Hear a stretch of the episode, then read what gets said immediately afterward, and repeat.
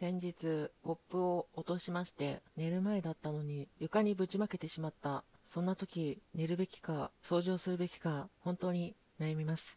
どうも、スザンヌ美咲でございます。今夜も始まりました、ニューハーフ美咲の秘密の花園ということで、この番組ではトランスジェンダーで元男性、現女性のスザンヌ美咲が YouTube や表では話せない秘密の話をあなただけにお伝えするというコンプセ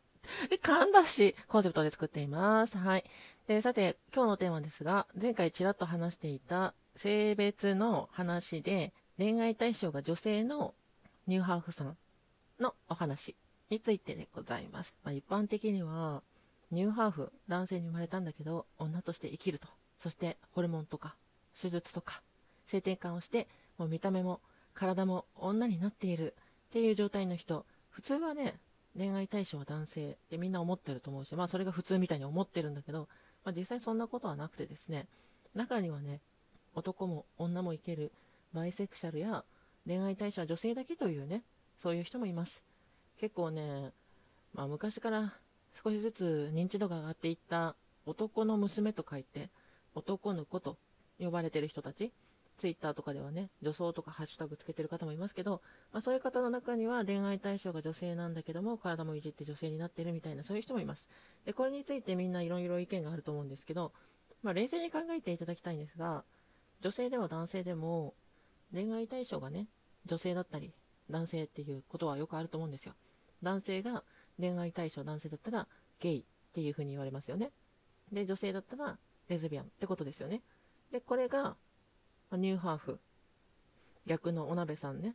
にも当てはまるっていうことなんですよ。だから自分の体をいじって女性にするんだけれども、恋愛対象は女性っていう人は別に普通にいるし、生まれた時の性別がたまたま男だったってだけであって、まあ、その人が生まれた時から女の子だったら普通にレズビアンになってたと思うんですよね。まあ、そんな感じで、えー、そういうこともあるのってびっくりするかもしれないけど、トランスジェンダーでも同性愛者とか、えー、異性愛者とか、バイセクシャルとかね、パンセクシャルとかいろんなものがありますので、まあ、全然全然変なことじゃないよっていうことでございます。はい。で、その前置きをした上で、スザンヌ美咲の恋愛遍歴なんですけども、まあそうですね、初恋が遅かったんですよね。なんか初恋って早い人だと幼稚園生とか小学生の低学年とかあると思うんですけれども、私は全然そんなことがなくて、多分ね、高校の3年生の時に、JA のね、熊本県球磨郡錦町のね、あどこだそこって感じですけど、JA の、えっとね、梨をね、こう大きさ別に段ボールに詰める仕事っていうのがあるんですけど、そこでね、夏休みアルバイトしてたんですよ。で、そこのアルバイト先で一緒になった、一緒のバイトしてた女の子がちょっと気になりまして、で、お互い気になってたみたいで、まあ、最初はなんか仲いい友達みたいな感じだったんですけど、まあ、その時も私もちょっと恋愛してみていいなみたいなことを思ってたのと、まあ、性欲マックスだったので、ちょっとそういうことしてな、うふうふとか思ってて、まあ、付き合った女の子と、ムフムフ、ムフムフしたっていう感じでございますね。はい。で、ムフムフして、まあ私も女の子興味あったから、多分恋愛対象は女性だったんでしょうけど、まあ、その頃に男性に興味がなかったのかっていうと、まあ、微妙なとこなんですよね。どちらかというと、もうその頃から好きになった人が恋愛対象みたいな、そんな感じな部分はあったかなと思います。で、それで、その後就職して、18で就職したんですけども、まあ、その子とは1年もしないうちに別れて、まあ、恋愛を、新しい恋を探してみたいな感じのことをしておりましたね。うん、クズかもしれないですけど、まあいいや。はい。で、その時もやっぱり女の子だったんですけども、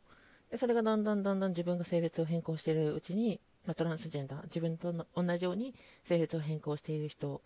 に恋愛対象が移っていって、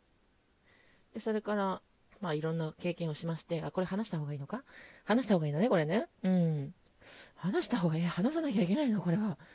えっとですね、まあ、ぶっちゃけ話しますと、愛知県でニューハーフクラブで働いてたんですよ。で、その時に、まあ、仕事上ね、男も知っておいた方がいいなと。今まで恋愛対象は女性だと自分は思ってたんですけど、で、その話もね、先輩のニューハーフとかにいろいろ話すわけよ。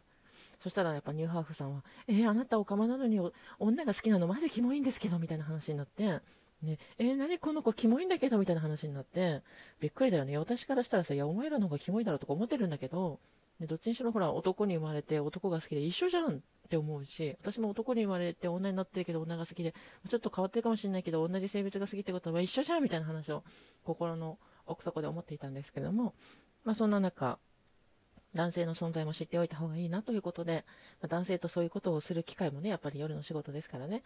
あるのかなって思うんですけどそれで初めて男性とやったというふうに、あ、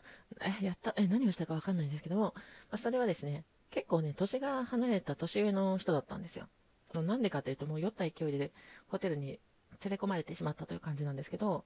うん、ま、なんか私も酔っ払った勢いでもなんかどうでもいいやみたいな感じになってて、まあ、そういうことをして、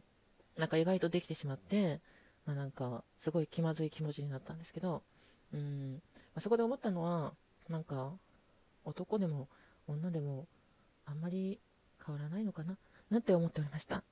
で、男は多分いけないだろうなと思ってたんだけど、意外といけてしまったし、その後もまあそういう機会は何回かありまして、で、なんかね、ある日ね、年上なんだけど、2つぐらい年上の男性と、そういうことになってしまったんですよ。なんでかわかんないけど、まあ私がちょっとまあ性欲魔人だったっていうのもあると思うんですけど、なんか、仲良かった男性のお客さんとちょっとドライブ行ってて、で、そのドライブした帰りに、なんか、そういうことをするみたいな話になって、なんか向こうは最初はなんか気遣って、いや、いいよいいよみたいなこと言ってたんだけど、いや、いいよ、今日はやめとくよみたいなこと言ってたんだけど、なんか私がもう、誘いに誘いまくってしまいまして、ホテルでそういうことになったんですけども、まあ、その時、まだ性転換手術をしていなかったので、私の、あの、リトルサンがね、マイレルサンが、あの、すごい大人状態になってしまいまして、覚醒モードになってしまいまして、うん、そこでちょっと、お互いドンビータという感じですね。いやお互い性転換してないっていうのは知ってたんですけど、私の下半身のマイレロルさんが、なんていうかね、メガ進化をしまして、もう本当に、未だかつて見たことがないぐらいの、まあ、その、なんていうんですかね、あの、茹で上げたシャウエッセンみたいな状態になりまして、なんか、ドンビータって感じですね。はい。まあ、それで、その場はまあ、なくなりまして、えー、私としては、やっぱり性転換したいなっていう気持ちが強くなったなっていうところでございます。